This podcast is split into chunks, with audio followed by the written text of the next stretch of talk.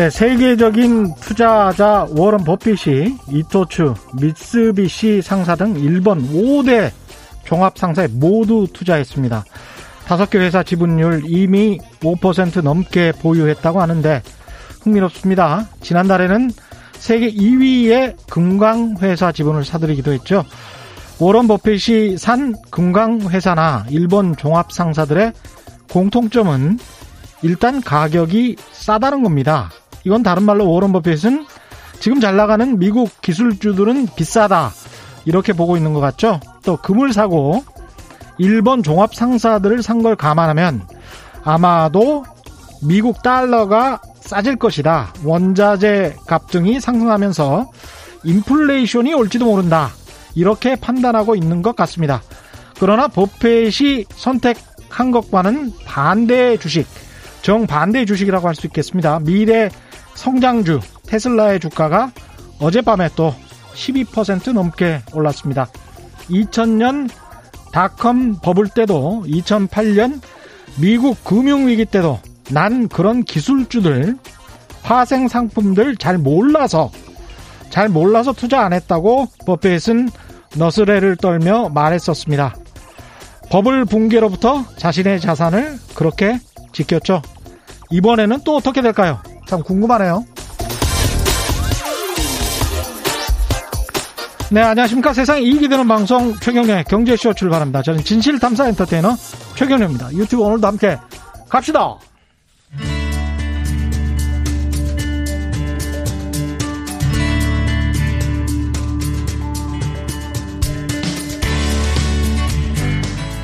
경제방송 아무거나 들으면 큰일 납니다.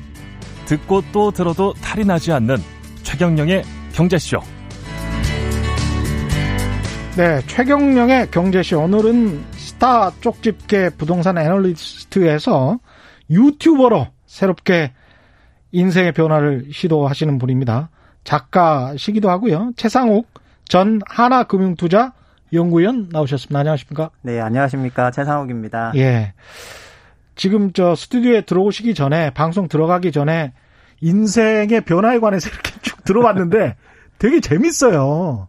원래 그러니까 그냥 일반 회사 건설회사 다니셨어요? 네네. 저는 사회생활 시작을 건설회사에서 예. 현장 기술직으로 시작을 했고요.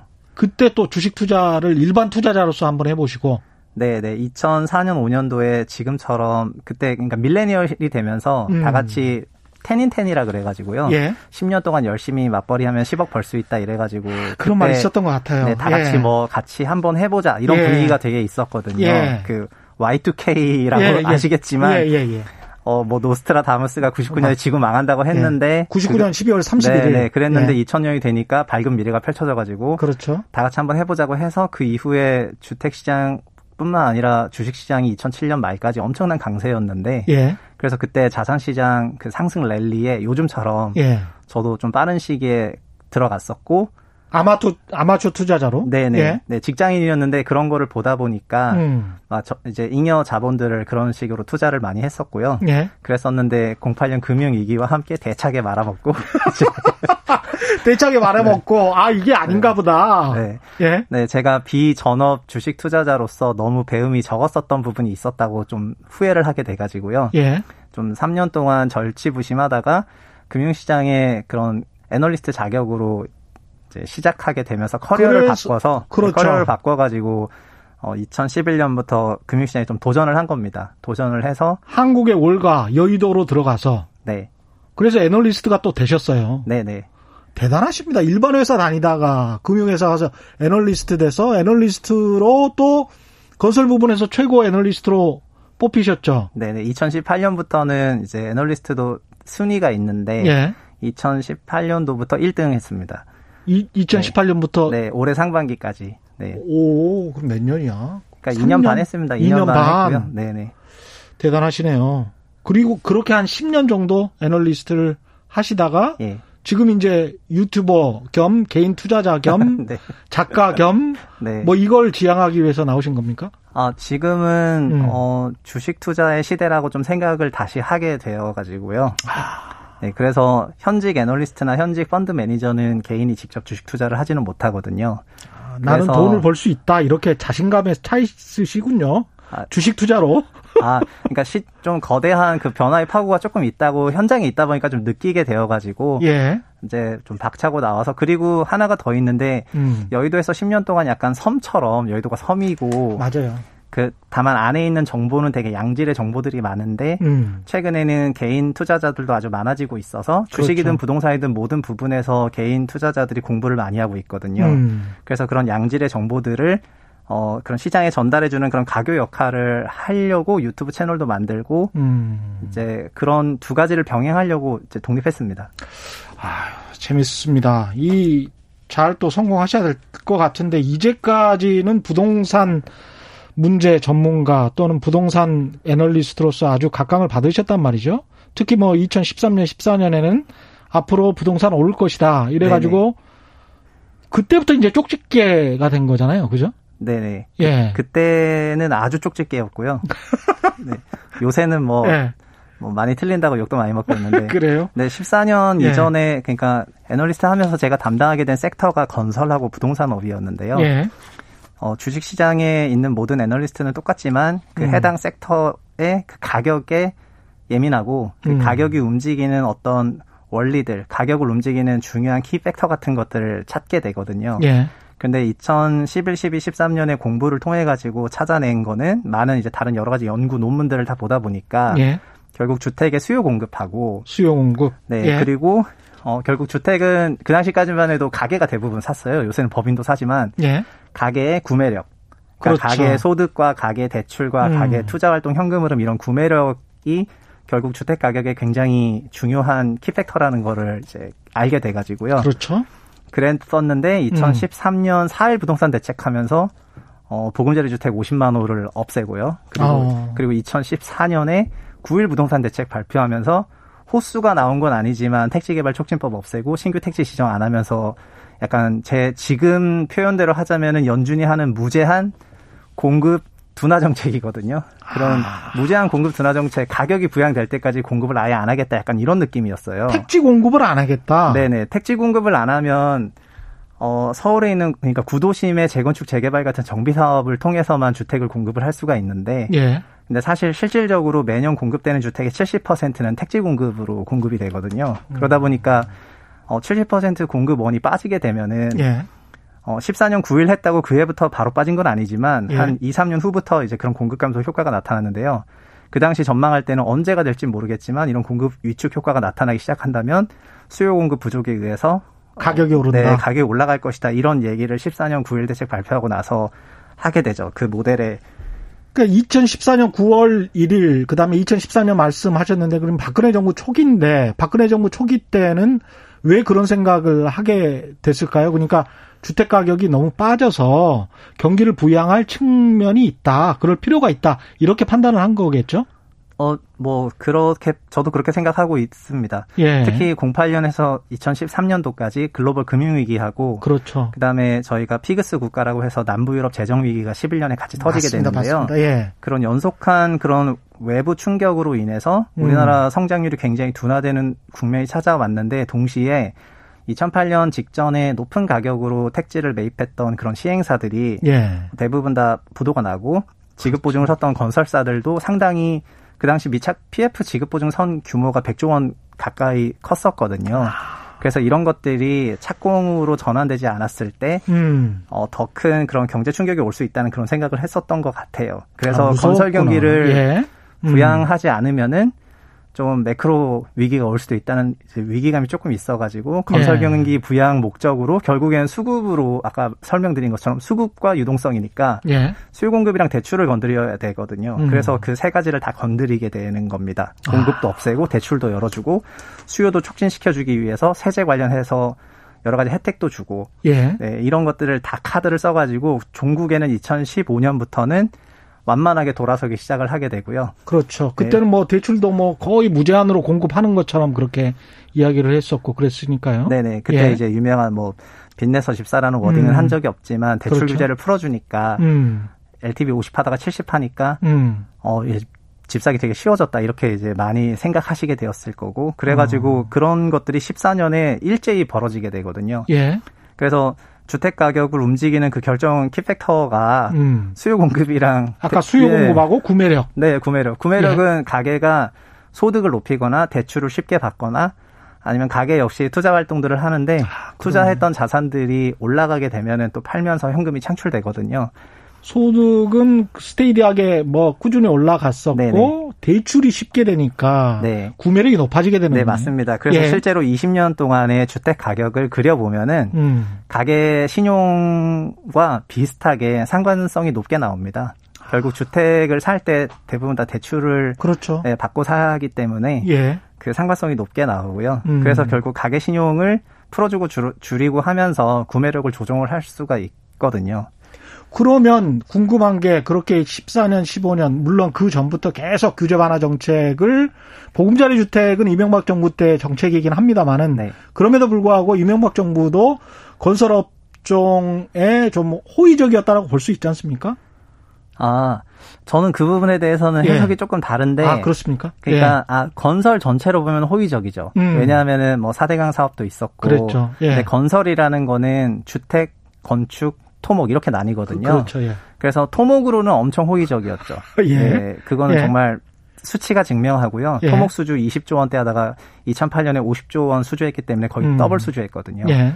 그래서 그런 4대강 수혜였는데 08년부터 12년까지 주택 공급이 많아서 이제 주택 시장이 침체됐었는데 그 당시 음. 보금자리 주택을 꺼내 가지고 예. 공공이 분양하는 반값 아파트. 반값 아파트 네, 반값 아파트인데 예. 입지는 더 좋다. 음. 이런 식으로 홍보를 하니까 지금 뭐 내곡동, 세곡동. 예. 네, 그렇습니다. 예. 그러니까 민영 주택 공급자들이 음. 거의 거의 죽을라 그랬거든요. 아. 아니 그러니까 지금 택지도 많고 공급도 많고 주택 시장 인기도 없고 막 이러고 있는데 더 싸고 좋은 그런 반값 아파트를 그것도 연간 7만 호씩이나 공급한다고 하니까 분양을 통해 가지고요. 본인들은 다른 곳에 택지를 이미 살았는데 네네. 네. 맞네. 네, 네, 네. 그러니까 어 많은 민간 그런 주택 공급 단체들이 이제 보금자리 주택이 그 시장을 교란한다.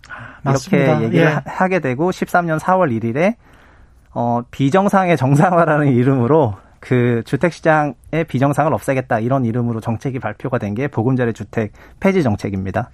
그렇군요. 그러면 이렇게 복귀해 보면 15년부터 해서 16년, 17년 해서 쭉 이렇게 올랐어야 되는데 네. 우리 생각하고는 달리 15년, 16년은 그렇게 많이 오르지 않고 네. 17년부터 이렇게 많이 올랐습니다. 네. 그렇게 인터벌이 좀 생긴 간격의 시차가 생긴 이유는 뭐, 뭡니까? 어, 그러니까 08년, 13년 주택 공급이 많다는 그거는 서울에 공급이 많다는 게 아니고요. 예.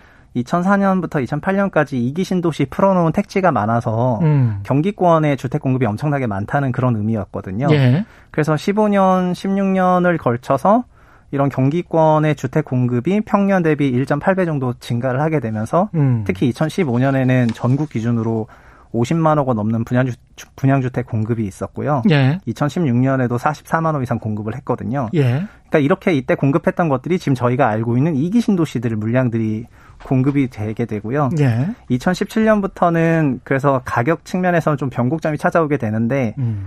어 신도시 공급 물량이 2017부터 감소하거든요. 큰 폭으로. 아, 네. 그러니까 신도시에 다 입주하고 네. 그러니까 예. 04년부터 08년까지 열심히 풀었던 그런 이기 신도시형 택지들의 주택 분양이 끝났다는 시그널이 2017년에 찾아오게 되는 거죠. 예. 그러면은 앞으로의 주택 공급은 구도심의 재건축 재개발을 통한 그런 정비 사업을 통한 주택 공급밖에 없다는 생각을 시장이 하게 되고요. 어. 그래서 2017부터는 어, 서울시, 대구, 부산 이런 구도심 강세장이 그때부터 본격적으로 펼쳐지게 되거든요. 그게 지금까지 오고 있습니다. 그러니까 서울 도심에서 네. 재건축 재개발을 안 하면은 택지가 없다. 이미 뭐 이게 신도시도 만들어졌고 이런 생각을 시장에서 했다. 네네. 그래서 아까 말씀하신 수급 네. 측면에서 봤을 때 공급이 어 많이 부족하네 이렇게 보니까 근데 구매력은 꾸준히 늘어나고 있는데 계속 오를 것 같아 이런 생각을 하게 됐다는 거군요. 네. 그리고 2017년도까지는 음. 어 판리 대책 나오기 전까지는 대출 규제가 없었고요. 예. 그래서 그래서 사실 2014년부터 완화했던 그런 대출이 2017까지 아주 자연스럽게 대출 성장으로 이어졌었고요. 예. 그래서 뭐 이것도 나중에 다룰지 모르겠는데 예. 2017년 파리 대책 이후에 주택담보대출을 규제하니까 이제는 음. 또 전세대출로 넘어가고 음. 음, 음. 네. 전세대출 규제하니까 이제 또 법인 만들어가지고 법인 그렇죠. 사업자 대출 받고 등등 우회하는 형태로 가계 신용이 계속 증가를 해왔거든요. 계속 메뚜기처럼 왔다 갔다 왔다 갔다 했어요. 네. 예. 그러니까 결과적으로 보면 이 시점 돼서 보면은 음. 2017년부터 금융 규제를 하긴 했는데요. 예. 겨, 결과적으로 보면은 가계 신용 증가는 어, 꽤 큰 폭으로 이루어졌거든요. 그래서 만약에 않았습니다. 예. 아, 준다는 거는 말이 안 되고 예, 그 예. 성장률이 그렇죠. 네, 성장률이 두 자릿수냐 한 자릿수냐 한 자릿수 한 자릿수인데도 뭐 예. high single로 높은 퍼센티지냐 뭐 맞습니다. 예. 낮은 퍼센티지냐를 따져야 되는데 음. 어 만약에 가계 신용 관련해서 꼼꼼한 정책을 폈다면은 음. 가계 신용 성장률이 뭐 3, 4% 나왔을 건데요. 그렇죠. 그랬던 해는 없거든요. 항상 7, 8% 나오거나 14%씩 나오거나 이렇게 두 자릿수로 나왔었기 때문에요. 맞습니다. 예. 네. 결국은 어떤 우회 경로를 찾아내서 가계가 계속 음. 대출을 키워왔다는 그런 말씀이죠. 예, 대출 증가율도 주택담보대출을 좀 낮추려고 했지만 신용대출 같은 경우는 계속 또 높아졌기 때문에 전체적으로 대출이 계속 증가를 했다. 네, 특히 올해는 네. 음. 어, 신용 대출이 정말 엄청나게 늘었습니다. 그렇죠. 올해는 또 네. 자영업자들 힘들다고 하니까 그걸 또 신용 대출을 안 해줄 수도 없는 거예요. 정부 입장에서 봤을 때는 네. 뭐 경기가 뭐 안 좋다고 하니까 이런 어떤 전체적으로 거시 경제적인 측면에서 돈을 안 풀 수도 없고 그렇지만 부동산 가격은 계속 높아지니까 부동산 주택담보대출은 해야 되겠고 네. 그러니까 이제 다른 데서 돈을 땡겨서 신용대출을 받아서 그걸 주택에 투자를 하거나 자기 집 사거나 이런 네. 양상이 나타난 거군요. 네네. 그리고 2017년에는 약간 변곡점이 있을만 했는데 네. 그러니까 10, 16년 말에 그 탄핵 정국이 되면서 예. 주택 가격 상승률이 극도로 위축됐던 때가 있었거든요. 예. 16년도 말에. 왜냐면 9년 불안하니까. 만에 아니 9년 만에 정권 교체가 예정이 되어 있고 음. 그리고 교체된다면은 어 아주 강력한 주택 부동산 억제책이 나오지 않겠느냐 하는 그런 위기감 같은 게 예. 시장에 팽배했었거든요. 그래서 2017년 초반이 지금 돌이켜 보면은 이것도 다 지나니까 할 수 있는 그렇죠. 말인 것 같은데요. 예. 근데 저도 그때 아 앞으로 국정 과제들이 어떤 게 나올까 음. 이런 게 되게 궁금했거든요. 예. 어떤 어젠다를 발표를 할까 음. 이렇게 해서 그당 그때 어젠다가 딱 발표가 됐는데 부동산 관련 어젠다가 두 개 있었는데요. 100대 예. 과제 중에 두 개 있었는데 하나가 통근 통학 시간이 OECD 꼴등이기 때문에 통근 예. 통학 시간을 30분으로 단축하겠다는 내용 한 꼭지가 있었고요. 예. 통근 그, 통학 시간. 네네. 예. 우리나라 우리나라 통근 통학 시간이 편도로 60분 걸리는데요. 네. OECD 대부분 나라는 편도 30분 걸리거든요. 그렇죠, 그렇죠. 그래서 저희가 예. 네, 저희가 어, 도시 구조가 되게 잘 대먹지 못했다는 그런 반증 중에 하나인데 음. 그거 30분으로 단축하겠다는 얘기가 한 꼭지가 있어가지고 예. 어, 약간 부동산적이다. 두 번째가 가, 그 도시 재생 사업이 있었거든요. 예. 백대 과제에. 음. 근데 도시 재생이라는 거는 정비 사업이 아니고 종전에 있는 부동산들을 존치하는 형태로 맞아요. 예, 그 말 그대로 살리겠다는 얘기여가지고 뭐 조그마한 100억짜리 사업 뭐 이런 걸 의미하는 아, 거였어요. 네, 그죠? 맞아요. 예. 맞아서 그게 아주 거대한 어젠다는 아니었어요. 음. 그러다 보니까 17년 초에 어떤 딱히 어떤 부양책을 낸 게 아닌데 예. 시장에서는 어떤 식으로 생각을 했냐면은 어 지금 이제 새롭게 온 정부도 부동산 시장에 대해서는 약간 완화적인 스탠스인가 보다. 이렇게 건들지는 않으려는가 보다 이렇게 생각한 거군요. 네, 네. 그 당시에는 제가 생각한 지금의 민주당과 그 당시의 민주당의 부동산의 음. 스탠스는 정말 엄청나게 차이가 있거든요. 아, 그 당시는 그렇게 부동산에 대해서 아주 중요한 이슈라고 생각을 안 했던 것 같습니다. 음. 지금은 음. 이제 극도로 중요한 이슈라고 생각을 하고 있는 거고요. 그러면 정부 정책이 3년 동안 조금 조금씩 변화해서 더 강경하게 됐다 이렇게 생각을 하십니까? 아 정부 정책이 더 강. 아 예. 왜냐하면은 예. 어 그러니까 시장이 음. 2014년, 15년부터 완만하게 돌아서기 시작해서 16년, 예. 17년, 18년을 걸치면서 상승률이 특히 2018년도에는 두 자릿수 이상의 엄청난 올랐죠. 상승이 있었고 예. 19년은 국소 국, 국지적인 지역의 강력한 상승이었는데 2018은 음. 전국적으로 어, 한국은행 통계도 나오거든요. 2018년도에 예. 500조 주택만 500조 원 상승하거든요. 그러니까 2019년에는 300조 원 올라가고요. 그러니까 예. 2018년도에 엄청나게 올라간 건데요. 그렇죠. 그런 상승장을 보고 나서 어, 좀 스탠스가 바뀌게 된 것 같아요. 그래서 음. 그런 거를 안정화시키기 위해서는 예. 결국에는 기본으로 돌아가서 어, 수요하고 공급하고 가계 신용 세 가지를 그러니까 가계 유동성 음. 이세 가지를 다 다뤄야 된다고 이제 느끼게 된 것 같고요. 예. 그래서 그 이후부터 어, 공급 대책이 나오기 시작하게 되는 겁니다. 음. 2018년도 말부터 9.13 정책 발표하고 나서 그 이후부터 저희가 지금 알고 있는 3기 신도시의 초안이 나오기 시작해가지고 예. 처음에 과천이랑 막 이런 데부터 발표되기 시작해서 나중에 부천 대장 계양 하남 교산 남양주 왕숙 이런 데가 순차적으로 발표돼서 19년 5월이 됐을 때는 3기 신도시 전체가 다 이제 발표가 되고요. 음. 그리고 20년 돼서는 5월 6일 날에 용산을 포함한 그 서울시의 공급이 너무 없다. 왜 다 경기도에만 공급하냐. 이런 네. 이슈로 서울시 주택 공급 어 7만 채 발표하고 그다음에 84 주택 공급 대책도 또 추가로 발표가 되면서 지금 종합적으로는 127만 호 주택 공급 계획을 완성하게 되거든요. 음. 그래서 이게 2018년 말부터 시작해서 예? 2020년 9월 정도 돼서 완성이 된 거니까 한 2년 걸렸는데 어, 그 사이에 어쨌든 또 주택 가격은 많이 이제, 올랐고, 네, 많이 올랐고, 예, 네 그런 상황이죠. 그러니까 지금 상황에서 정부 정책이 이제 거의 나올 거는 다 나왔다라고 봐야 되잖아요. 그런 상황이면 종합적으로 3년 동안의 정부 정책 그리고 앞으로의 집 가격은 어떻게 전망하십니까? 아, 그거는 음. 제가 처음에 했던 거랑 비슷하게 말씀을 드릴 수 있을 것 같은데요. 네. 현재는 뭐 저의 계산상으로는 수도권 127만 호가 다 공급이 되게 되면은 이 공급이 근데 1, 2년에 되는 게 아니라 2028년까지이고요. 네.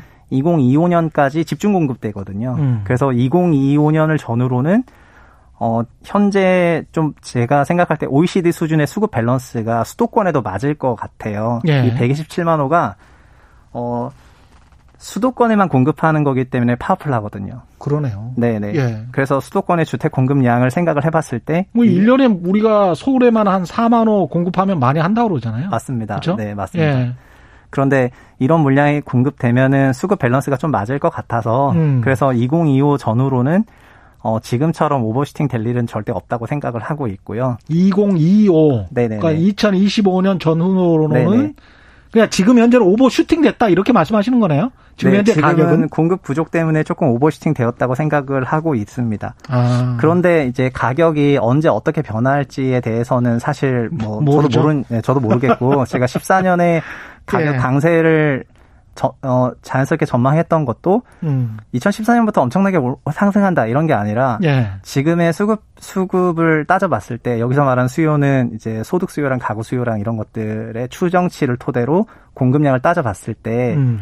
어, 수요 증가 속도 대비 공급 증가 속도가 너무 더디다. 예. 그래서 수요 강세 공급 쇼티지 이런 게 나올 게 같고 언젠가 될지 모르겠지만 가격이 음. 상당한 상승 압력을 받을 것 같다 이렇게 얘기를 했던 거고요. 예. 지금은, 지금은 그 반대처럼 그 반대로, 반대로 어, 수요 증가 속도가 이제 예상보다 좀 더뎌졌어요. 어. 그러니까 2020년대가 되니까 가구 분파 속도가 예. 2010년대랑 확연히 다르거든요. 그렇죠. 지금 저희가 아시겠지만 출산율 너무 떨어지는 그렇죠. 부분도 있고 예. 그리고 인구가 늘지 않아도 가구는 느는데요. 예. 그 가구가 느는 속도가 아주 둔화가 되고 있어요. 음. 원래 2010년대는 1년에 30만 가구씩 느는데요.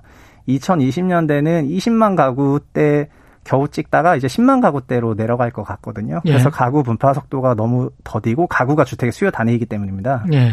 그래서 이거는 너무 더딘데 공급은 2028까지 127만 호가 음. 스트레이트로 오기 때문에 예. 어느 타이밍일지는 모르겠지만 공급이 우위를 가는 타이밍이 올 거라는 생각이 들고요. 예. 그래서 이런 것들을 시장에서 어 받아들이게 되는 순간부터는 주택시장 안정화 될 거라고 생각하고 있습니다. 지금 들어가는 입구도 말씀하셨던 것처럼 대출 규제 때문에 네. 구매력이 많이 떨어졌다고 봐야 되는 거잖아요.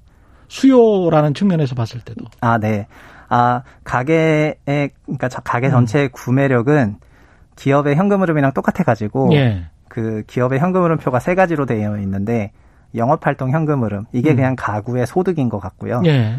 그리고 재무 활동 현금이라고 돈 빌리고 갚고 이런 걸 말하는데요. 그렇죠. 이게 은행 등등을 통해 가지고 돈을 빌리고 갚고 하는 그런 가계 신용에 대한 얘기이고요. 예. 그리고 세 번째가 투자 활동 현금이라고 해서 그렇죠, 그렇죠. 과거에 투자해 놨던 것들을 지금 팔면서 수익 실현하면 또 유동성이 창출되거든요. 예. 그런데 2014, 15년 경에는 소득과 제, 가계 대출만 있었어요. 음. 네. 근데 지금 2020년 시점에서는 어 3천조 원이던 주택 시장이 5천조가 되어 가지고 예. 가계 투자 활동 현금 흐름이 너무 커져 버렸어요. 아, 그렇군요. 네, 그래서 대출 규제를 한다 하더라도 그 팔고 현금으로 뭘 또 할수 네, 네, 있다. 네, 엄청 그렇죠. 그렇죠. 지금은 그게 엄청 커졌어요. 그 숫자가. 음. 그러니까 저희가 주택이 1년에 100만 호 정도 거래가 되는데 예. 그러면은 어 가구 평균으로 러플리 거의 한 100조 정도가 그러니까 상승은 평가 이익은 2천조가 났는데요. 그러네요. 그 중에 5%인 100조 원 정도가 음. 실현 손익으로 변환하는 그런 흐름이거든요. 그래서 연간 그렇게 투자 활동 현금 흐름을 통해서 가구에 100조 원씩 꽂히는 상황이다 보니까 이게 거래량이 없어야 실현 손익이 좀 없어지는 거고요. 그러네요. 거래량이 많으면 실현 손익이 많아지게 되는 건데 그래서 지금은 가계 그런 대출 규제를 좀 빡빡하게 한다고 하더라도 음. 어 뭐랄까 이제 투자 활동 현금을 통한 가계 유동성이 좀 늘어나 있는 환경이어 가지고 그러니까 주가가 떨어질 네. 때 그만큼 그 돈이 들어갈 고객 예탁금이 있는 것처럼 네네. 지금 현재는 고객 예탁금이 기존의 부동산 그 가격 앙등으로 해서 그 투자 소득으로 네. 고객 예탁금이 많은 상황. 네네. 그래서 언제든지 가격이 하락하면 좀 들어가 줄 수 있기 때문에 가격의 급락이나 이런 거는 예상을 안 하시는 거네요. 지금 보니까. 네. 아, 급락하는 시나리오도 있지만 음. 어, 그러니까 평가 이익인 상황이어 가지고요. 예. 현재는 평가 이익이다 보니까 그렇죠, 그렇죠. 네, 말 그대로 예. 어, 거래를 통해서만 실현 손익이 되는 건데요. 음. 거래하지 못한 상태로 평가 이익의 규모가 줄어들 수 있거든요. 예. 주택 가격 조정이 나왔는데 거래가 원활한 상황이 아니면은 그렇죠. 네, 거래량이 몇 개 찍히지도 않았지만 음. 어, 매매 가격 자체가 상당히 낮아지게 되었을 때 평가 이익 자체도 줄어들게 되거든요. 그렇죠. 네, 그래서 예. 사실 평가 손익으로 평가 손실이나 평가 이익으로 기업도 똑같은데요. 음. 평 자산 평가 손익으로 뭐 망하거나 흥하는 기업은 거의 없어요. 네. 네. 근데 투자 활동이라든가 제, 그러니까 그런 원래 해야 되는 영업 활동이라든가 재무 활동으로는 그렇게 망하는 기업들이 그렇죠. 가끔 나오거든요. 예. 네. 그래서 가게도 지금은 약간 그런 비슷한 상황이라고 생각을 하고 음. 근데 다만 그러니까 가게도 대출을 통해 가지고 돈을 더 땡길 수 있는 그런 우호적인 환경은 아니다 보니까 예. 어 어느 정도 리스키한 부분도 있다고 생각은 합니다. 그렇지만 음. 지금 뭐 평가이익이 이만큼 큰 상태에서 예. 가게가 막 어, 유동성 위기를 겪을 만한 그런 환경도 아니라고 보고 있어서요. 아, 네. 그렇군요.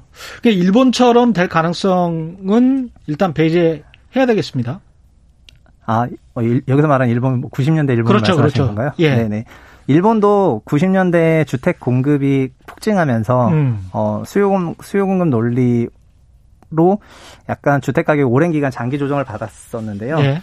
그리고 90년대 초반에 일본 주택시장 붕괴하기 전에는 일본 주택시장의 시가총액이 GDP 6배를 넘었거든요. 예. 그래서 지금 저희가 2.7배 정도 가까이 되고 있는데 이것도 음. 사실 어, GDP 대비해서 상당히 높은 시가총액 수준이라고 생각이 됩니다. 음. 근데 그 당시 일본은 정말 우리나라보다 더 현재보다 두 배 더 높아가지고 그렇죠. 현재 저희가 알고 있는 주택 가격 곱하기 2 하면은 음. 그 당시 일본 가격이라 생각할 정도로 아주 높고요. 아. 그, 그, 그런 상황에서 주택 공급이 급증하게 되고 그다음에 여러 가지 이슈가 맞물리면서 장기 침체에 들어가게 되는데 예. 물론 이것도 얼마 전에 이제 은퇴를 발표하는 그 아베 아베노미스 초창기 때는 예. 일본도 가구 증가 속도가 더딘데도 불구하고 도심의 일부 지역에서는 주택가격 상승이 다시 발, 생하긴 했거든요. 그러니까 수급 밸런스가 맞게 되면은 예. 그 나라 성장률 따라가게 되어 있습니다. 음. 그런데 우리나라의 지난 2010년대를 보면은 수급 밸런스가 깨졌던 것 같고요. 예. 그리고 부동산이 갖고 있는 고유한 그런 비탄력적인 부분. 음. 수요는 지금 올라오는데 공급은 4, 5년 걸리는 것 때문에 어 발생한 그런 사이클 예. 이런 것들이 존재하면서 음. 그런 수급 불안정성이 더 증폭됐던 게 2010년대 흐름이라고 생각을 하고 있고 예. 2020년대는 반대로 이제 공급이 좀 상당히 여유 있어지는 그런 환경이 될 거라고 생각을 하니까 지금 당장은 아니지만 그렇죠. 그런 환경으로 전환될 거라고 생각하기 때문에 음. 어 네. 그러니까 뭐라 그럴까 과거 2010년대 같은 네, 예. 2010년대 같은 그런 과열 과열은 모르게 좀 아주 높은 수준의 상승률 네, 네. 그런 오버슈팅은 없을 걸로 생각하고 있습니다. 네. 그러면 단도직입적으로 단, 단도직입적이라고 하기에는 너무나 많은 시간이 흐른 것 같은데 네. 지금 가격에 서울 수도권 지금 가격의 아파트를 사야 됩니까? 팔아야 됩니까? 물론 사람에 따라 다르겠지만 네네. 어떻게 생각하세요? 지금 가격은 어떻게 생각하십니까? 어, 저는 지금 가격대는 음. 그 아주 높다고 생각하고요. 개인적으로 아주 높다고 아주 생각하고. 높다. 예. 네. 음. 어 그냥 우리나라가 보여줄 수 있는 평균적인 주택가격 상승률 대비해서 예. 예 거의 한 20% 이상 높은 레벨이라고 생각하고 있습니다. 그렇군요. 네. 이 매매가와 관련해서는 거의 다 질문을 한 것 같고 이렇게 되면 이제 전월세 사는 사람들 있지 않습니까? 임대차 3법도 정부에서 통과시켰는데 네. 전월세 같은 경우는 좀 들썩들썩한다 이런 이야기가 있습니다. 네. 이거 어떻게 보세요 장기적으로? 어, 매매가하고 전세 가격은 보통은 상보적으로 움직여 왔거든요. 네. 네. 그래서 어, 그러니까 매매와 전세를 선택할 수 있는 수요자들 중에서는 음. 매매가 상승 압력이 낮다면 예. 전세를 선택하는 게 유리하기 때문에 음. 그래서 과거에도 그랬지만 매매가가 위축될 때는 전세 가격 상승률이 높았었고요. 예. 그래서 작년, 재작년, 지난 3년만 보면은 매매가 상승률이 너무 높아서 반대로 전세 가격 상승률은 좀 더뎠던 것도 사실인데요. 예. 그런데 최근에는 그러니까 앞으로 장기적인 전망을 할 때는 매매가 상승 압력이 좀 낮아진 것도 사실이거든요. 예. 예 그러다 보니까 반대로 전세 가격 상승 압력이 높은 것도 받아들여야 되는 부분인 것 같고요. 그렇죠. 그래서 전세 시장 안정을 위해서는 뭐 임차료 통제 같은 것도 뭐 단기적으로는 음.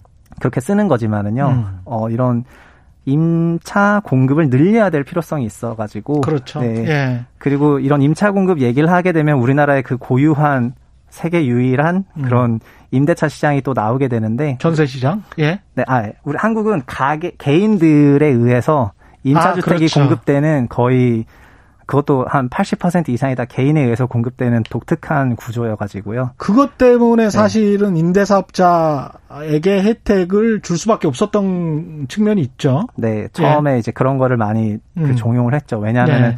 임대시장 전 임대시장에 대해서 상당 부분을 공공이 케어하거나 기업들이 하고 있는 게 아니라 그렇죠. 개인들이 하고 있으니까 음. 어, 그런 개인들이 2년 만에 임대차를 장기로 끌고 가기 위해서 혜택을 줬던 게 주임사 제도가 등장했던 배경이 하나였고 사업자 제도 예, 네.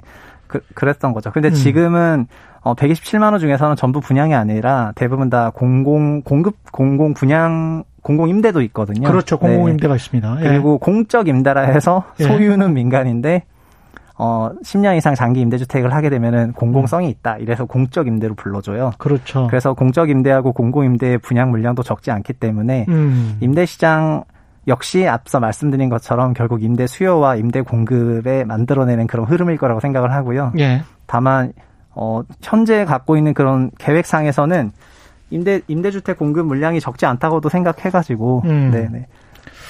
아 오늘 뭐 처음 나오셔가지고 너무 재밌는 말씀을 많이 해주시니까 제제림님, KT준님, 알파곤님, 그루터기님, 뭐 방창현님, 후리지안님, 아이제이님, 3809님 등 정말 많은 분들이 반가워해 주시고 계십니다. 네, 반갑습니다. 예. 최상욱님, 그, 최상욱 TV가 또 있어요. 유튜브에서 잘 보고 있다고 이런 말씀 해 주시고요. 페파 피그님은 지방 광역시도 좀 전망을 해달라고 하시는데요. 여, 여기도 어딘지는 말씀을 안 하셨는데, 여기도 물량이 엄청납니다. 재개발, 재건축 뭐 이런 말씀 하셨고. 네네. 예. 어, 현재 지금 광역시 중에서는 어, 지난 2, 3년간 제일 상승률이 높았던 지역은 대전이고요. 네. 네, 대전은 대전 세종이랑 같이 서로 보완적인 관계로 왔다 갔다 했었고요. 아, 이분은 대구랍니다. 아, 대구. 예. 현재 대구는 광역시 중에서 가장 어, 주택 시장이 매매도 그렇고 전세도 그렇고 가장 안정화되어 있습니다. 예. 어, 제가 생각할 때는 대구가 올 초에 겪었던 코로나 영향이 좀 컸던 것 같습니다. 아. 네, 그리고 어, 울산 같은 경우에도 음. 어, 매매가와 전세 가격이 어, 지난 2, 3년간 하락을 했다가 최근에 겨우 회복하고 이러면서 예. 시장이 굉장히 안정화됐다고 볼 수 있을 것 같고요. 음. 그리고 광주도 잠깐 뭐 상승률이 높았던 기간이 있지만 현재는 예. 굉장히 안정화되어 있거든요. 예. 사실 어 최근에 대전 정도를 제외하면은요. 음. 지금 서울에서 느끼는 것처럼 예. 서울 수도권에서 느끼는 것처럼 매매 가격이라든가 전세 가격의 앙등을 느낄 수 있는 지역이 적어요. 음. 그래서 실제로 아마 어 지방 광역시에 계신 분들은 음. 막 체감을 좀 잘 못하시는 분들도 많이 계실 거라고 생각을 해요. 그 수치들을 예. 보면은 확실히 주택 수요 공급 문제는 수도권에 아주 집중돼 있다는 걸 많이 느끼게 되거든요. 결국에. 일단 페퍼피그님이 네. 네. 반박이 왔어요. 아, 네. 아니라는데요. 네. 이러면서 대구가요? 예, 대구가 좀 더 올랐다. 근데 아. 대구도 그렇지만 광주도 네. 광주도 꽤 올랐잖아요. 봉선동 지역을 중심으로 해서. 네네. 이게 아 그러니까 17년 이후에 예. 구도심 정비 사업을 통한 구도심 정비 사업을 통해서 음. 주택 멸실도 늘어나고 공급 부족 효과 플러스 신축 유입 효과로 인해서 가격 강세가 나타난 거는 예. 전국 공통이고요. 예. 어 제가 말씀드리는 건 2020년에 아. 예, 그런 추이를 봤을 때 상대적으로 대구가 작년 재작년에 보여줬던 그런 퍼포먼스를 못 보여주고 있거든요. 그러니까 지금 네. 현재 추이를 말씀하시는 겁니다. 네네. 예, 지금 현재 시세 그리고 강명수님은 부산 이거 뭐 전국 방방곡곡 다다 다 가는데 이거 네. 부산도 전망해 주세요 이렇게 말씀하셨습니다. 아 예. 그러니까 예. 저도 모든 지방을 다 잘 아는 게 아니 아니어서 예. 이제 다 제 지방까지 그렇죠. 설명해 드리긴 좀 어려울 것 같고요. 예.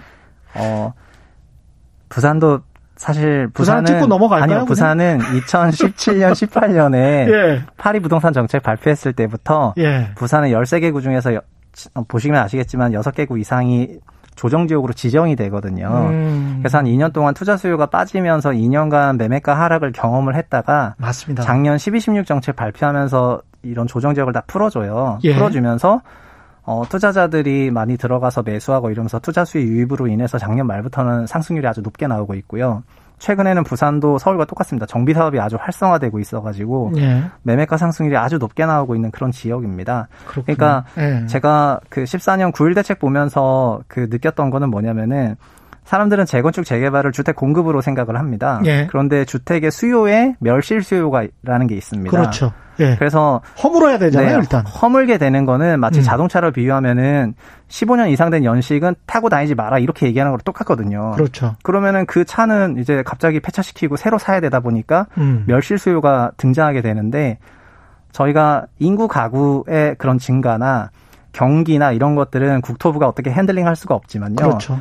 주택 멸실과 관련된 정책은 국토부가 handling할 수가 있거든요. 정비사업 규제 완화해주고, 그렇죠. 정비사업 규제 강화해주고. 예. 그래서 주택의 수요 중에서 오로지 멸실 수요만이 통제가 음. 가능하거든요. 예. 그래서 14년 이후에 멸실 시장 아주 활성화시킨 거는 엄청난 수요 촉진 정책이었던 거고요. 아. 그래서 주택 공급도 막아놓은 상태에서 음. 멸실을 더 많이 해버리기 해버리니까 그렇죠. 네, 수요가 터지면서 음. 이제 이런 게 증폭 효과가 나타났던 게 누적이 된 거죠. 지금 현재 일단 기준으로. 집을 허물어 버리고 뭐 살 곳이 없으니까 그 사람들이 어디 가서 살아야 되잖아요. 네네. 그죠? 그리고 멸실하게 되면은 이주를 또 해야지 되는데요. 음. 해당 지역에서 반강제적인 이주 수요가 발생하고 예. 그 이주 수요가 임대로도 발생할 수 있고 매수로도 발생할 수가 있거든요. 음. 이런 것들 사실 국토부가 서울시 서 울시도 마찬가지인데요. 예. 서울시도 서울시에 소재한 공공 임대 아파트들이 있습니다. SH 공사가 소유한 공공 임대가 있는데요. 예. 그런 공공 임대 지금 재건축을 잘 하지 못한 이유가 음. 해당 주택의 임차인들이 거주할 공간이 없기 때문입니다. 그렇죠. 멸실해버리면 어디 살아야 되잖아요. 그렇죠, 그렇죠. 그러다 보니까 못하고 있거든요. 음. 그런데 그런 논리를 만약에 민간에게 피게 되면은요. 그럼 민간은 재건축 알아서 하지 않습니까? 그렇죠. 그럼 뭐냐면은 멸실에 따른 이주 수요도 민간은 알아서 해라 이런 거거든요. 그렇죠. 그래서 그러면 멸... 잘못하면 전세대라냐 월세대라냐는 거죠. 네, 그래서 실제로 예. 작년 작년이랑 재작년에는 주택 입주가 굉장히 많았었습니다. 예. 많았었는데 작년 하반기부터는 이주 철거 멸실이 좀 늘어나면서 음. 어, 임차 시장이 좀 불안해진 계기가 계기도 여기에 한 꼭지가 있고요. 이게 최근까지 이어지고 있습니다. 그러니까 정부 입장에서는 크게 보면서 조금 조금씩 그 수요나 공급을 뭐랄까요 조절해야 되는 그런 측면이 있을 것 같습니다. 주거 안정이라는 측면에서도 또 봐야 되니까 그렇네요. 네. 지방의 많은 분들이 분양권 분양권 난리 이게 무슨 말일까요? 그러니까 분양권을 사고 팔 수 있는 지역들이 아직도 있나 봅니다. 그런 것들은 분양권 매매가가 꽤 올라서 공통적으로 구축은 잘 안 팔리고 신축 위주로 이렇다. 이게 뭔가 패러다임이 바뀌는 것 같기도 하고요. 2010년대 이후에 탄생한 아파트들은 무슨 커뮤니티 시설도 있고 뭔가 좀 다르잖아요. 그래서 더 선호하는 그런 측면도 있나요? 네. 아, 근데 제가 그 부동산 시장을 좀 이제 공부하면서 느꼈던 부분은 예. 어, 부동산 시장에 맨날 뭐 구물이 애매한 자가 수요, 투자 수요 이런 걸 떠나가지고 자가든 예. 투자든 사람들은 그런 세후 수익률에 굉장히 예민한 부분이 특히 있는 것 같고요. 특히 예. 주택을 여러 채 투자하거나 이런 경우에는 그런 투자 수익률이 아주 예민해서 음. 제도의 변화라든가 이런 부분에 대해서 또 기계처럼 기계처럼 움직이는 패턴이 또 있거든요. 그래요? 네, 그러니까 어. 어, 또 지금 현재 국토부의 정책 중에서 비난을 받는 부분 중에 한 꼭지가 어 소위 그 뭐라 그러죠? 그러니까 뭐. 특정 지역에만 규제하는 걸 말하거든요. 그러니까 아, 광, 핀셋 규제. 네, 예, 핀셋 규제를 예. 그 핀셋 규제가 핀셋 찍은 데만 규제고 핀셋 그렇습니다. 안 찍힌 데는 규제가 아니다 보니까 그렇습니다. 네, 이런 것들이 이제 시장을 규제 음. 지역과 음. 비규제 지역 또 공시가격 기준으로 6억이나 공시가격 뭐 6억 초과 6억 미만 이런 음. 식으로 음. 주택 시장을 세그먼트로 쪼개고 있거든요. 예. 그래서 과거에 2014년도에 뭐 대출 규제 완화해 줬을 때는 주택 가격 모든 거에 대해서 70% 완화를 해 줬었고요. 그렇죠. 주택 가격 강화할 때는 모든 주택에 대해서 주택 가격 대출 규제를 강화했었거든요. 예. 그리고 분양가 상한제 같은 것도 2007년부터는 전국 적용했거든요. 그렇습니다. 근데 지금은 7월 29일부터 분양가 상한제 재시행됐지만 음. 서울 13개 구하고 그다음에 일부 지역이랑 과천 광명 지역에만 적용이 되거든요. 예. 그래서 여전히 현재 추진하고 있는 여러 가지 그런 수요 억제 위축 정책들이 이제 소위 핀셋화 되는 부분으로 인해서 그런 핀셋 아닌 지역으로 가려는 그런 수요는 여전히 살아있기 때문에요. 그러네요. 이런 수요들이 계속 소위 풍선 효과를 만들어내면서 음. 계속 핀, 규제 지역을 넓혀가는 형태를 지난 한 3년간 보여줬던 부분이 있는 것 같고 크게 보면 거시경제에서 네. 저금리 유동성 이런 것 때문에 경기는 그래도 침체돼 있는데 좀 이거는 살려야 될 것 같고 한편으로는 서울과 수도권의 집값은 좀 안정시켜야 될 것 같고 이게 서로 상치하는 어떤 정책 목표를 계속 추구하다 보니까 모순적인 측면들이 있었던 거죠. 네, 그런 게 음. 없지 않은 것 같아요. 그러니까 네. 1주택과 그러니까 지금은 그러니까 주택수로 일, 실수요나 투자 수요를 구분하느냐 아니면은 네. 거주 기준으로 어 실수요와 투자 수요를 구분하느냐 그런 거에 대한 아직 교통 정리도 안 돼 있는 것 같아요. 그렇죠. 네. 그래서 이런 것들이 항상 혼재되다 보니까 음. 어떤 명확한 원칙이 조금 부족하지 않나. 그리고 음. 주택 시장이 현재 과열됐다는 거에 대해서는 뭐 제가 볼 때는 당정청이 똑같은 생각인 것 같아요. 예. 그리고 제가 만나는 많은 일반 제 지인들도 주택 가격 자체가 아주 비싸다. 예. 그리고 어 저희 회사에 있었던 뭐 30대 이하 어린 친구들한테는 현실적으로 너무 살 수 없는 도저히 건드릴 수 없는 그런 가격이라고 생각하는 분도 아주 많아서 음. 지금 전체적으로 2018년을 기준으로 부동산 가격에 대한 그런 부담이 아주 커진 건 또 사실이거든요. 예. 네, 그, 그렇기 때문에 어, 이 시장을 좀 안정화시켜야 되겠다 이런 생각 자체는 다 조금씩 있는 것 같아요. 그런 그렇죠. 부분에 대해서는 공감대가 조금 있는 것 같습니다. 음. 네. 사실 그 최상욱 위원이 주식으로 지금 완전히 돌아서셨어요. 제가 스튜디오 밖에서 이야기를 해보니까 주식 투자를 하기 위해서 나오셨고 앞으로 주식 그 전망이나 주식 과 관련해서 이야기를 많이 하실 것 같은데 네네. 워낙 지금 부동산 애널리스트로 유명하셨다 보니까 질문이 쏟아져서 제가 네. 어쩔 수가 없습니다. 네 다음에 모실 때는 네. 주식 이야기 여쭤볼게요. 네.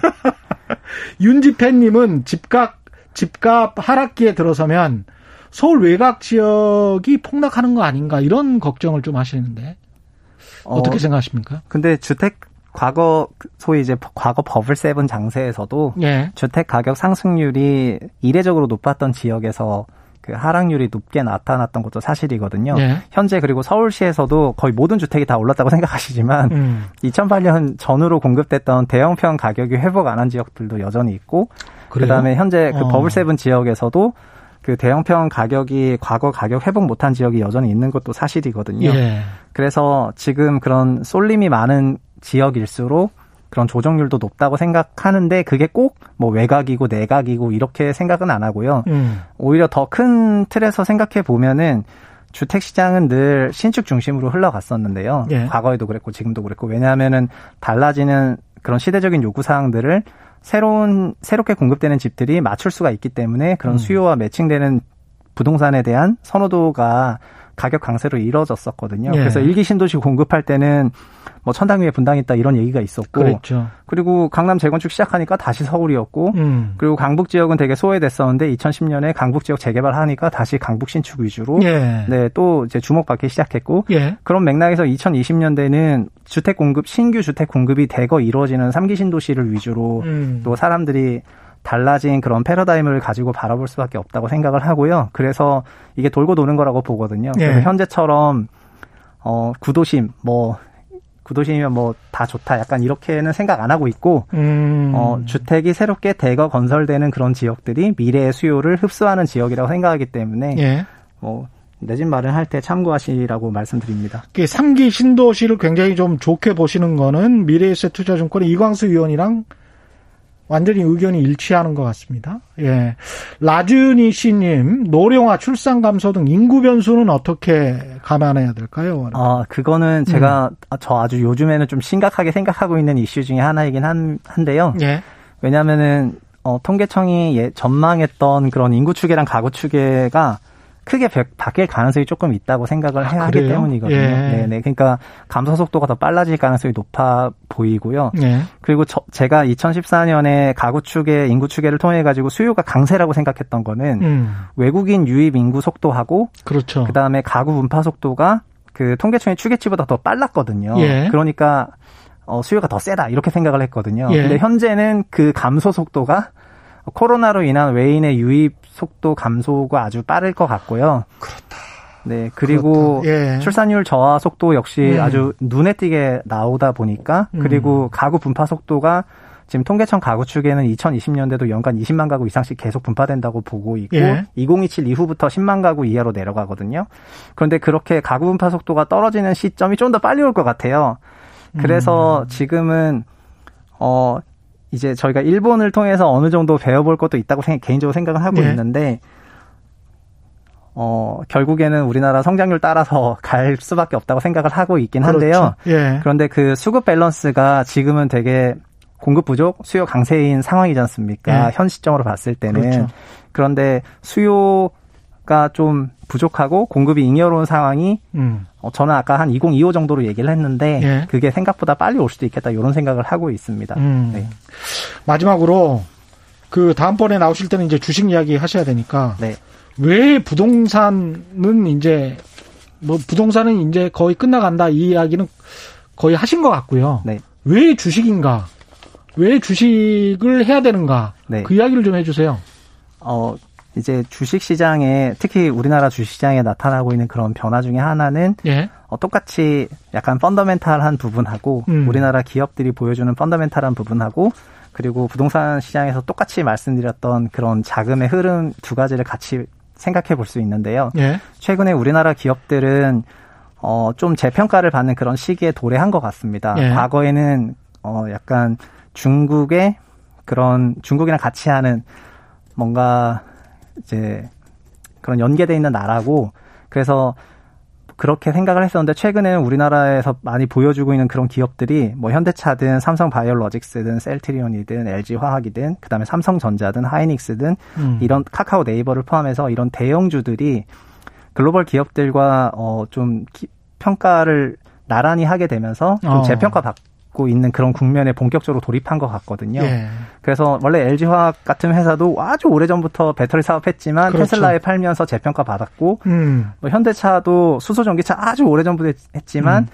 최근에 각광받기 시작했고 네. 이런 식으로 우리나라 기업들이 그동안 보여줬던 것들이 한국이라는 특수성 때문에 숨겨져 있다가 다시 보여지는 그런 흐름에 도착한 한, 것 같고요. 예, 한국 주식 재평가의 시대가 다시 올 것이다. 네네. 시간이 다 돼서 네네. 오늘 끝내야 되겠습니다. 유튜버 최상욱 전 하나금융투자연구위원이었습니다. 고맙습니다. 네, 감사합니다. 예, 오늘 밤 10시에 유튜브로 최경련의 이슈 오도독 업로드 됩니다. 잊지 마십시오. 예, 지금까지 세상이 이익이 되는 방송 최경련 경제쇼였습니다.